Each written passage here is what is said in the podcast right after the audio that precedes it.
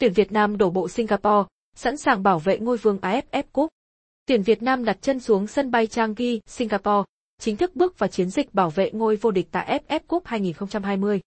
Sau hơn một giờ bay từ thành phố Hồ Chí Minh, thầy trò huấn luyện viên Park Hang-seo đặt chân xuống sân bay quốc tế Changi, Singapore lúc 15 giờ 30 phút ngày 1 tháng 12.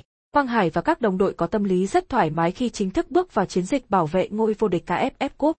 Trước khi nhập cảnh, toàn bộ các thành viên tuyển Việt Nam được tiến hành lấy mẫu xét nghiệm COVID-19. Chủ nhà Singapore áp dụng những quy định rất nghiêm ngặt phòng chống dịch COVID-19 ở kỳ AFF Cup lần này. Đó cũng là lý do mà tiền vệ Đỗ Hùng Dũng chưa thể cùng tuyển Việt Nam sang Singapore vì quy định nhập cảnh. Sau khi hoàn tất thủ tục, cầu thủ câu lạc bộ Hà Nội mới hội quân cùng đội tuyển, dự kiến là trong ít ngày tới. Tại Singapore, thầy trò huấn luyện viên Park Hang-seo ở khách sạn Grand Mercure Resort, cách sân tập và sân thi đấu khoảng 20 phút di chuyển bằng ô tô.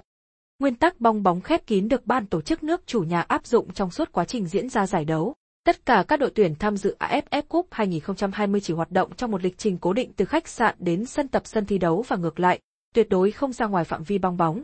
Thậm chí, phòng gym ở khách sạn cũng phải đóng cửa. Ngoài ra, tuyển Việt Nam và các đội tuyển khác phải ăn ở trong phòng ngủ, không được ăn tập trung ở khu nhà ăn. Vì thế, trong chuyến xuất ngoại lần này, các thành viên tuyển Việt Nam mang thêm rất nhiều đồ ăn từ Việt Nam. Do không được sử dụng phòng gym, bộ phận hậu cần của VFF chuẩn bị sẵn những dụng cụ tập tại phòng, mang theo bể bơi mini để ngâm đá, thuê xe đạp, mượn bàn bóng bàn để giải trí.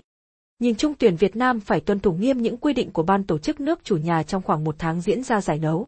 Tuy nhiên, đây là những khó khăn được thầy trò Park Hang-seo xác định ngay từ khi còn chưa sang Singapore. Điều mà thầy trò huấn luyện viên Park Hang-seo quan tâm nhất là sự chuẩn bị kỹ về chuyên môn cũng như tâm lý cho giải đấu. Tuyển Việt Nam hiện tại không có bất cứ chấn thương nào.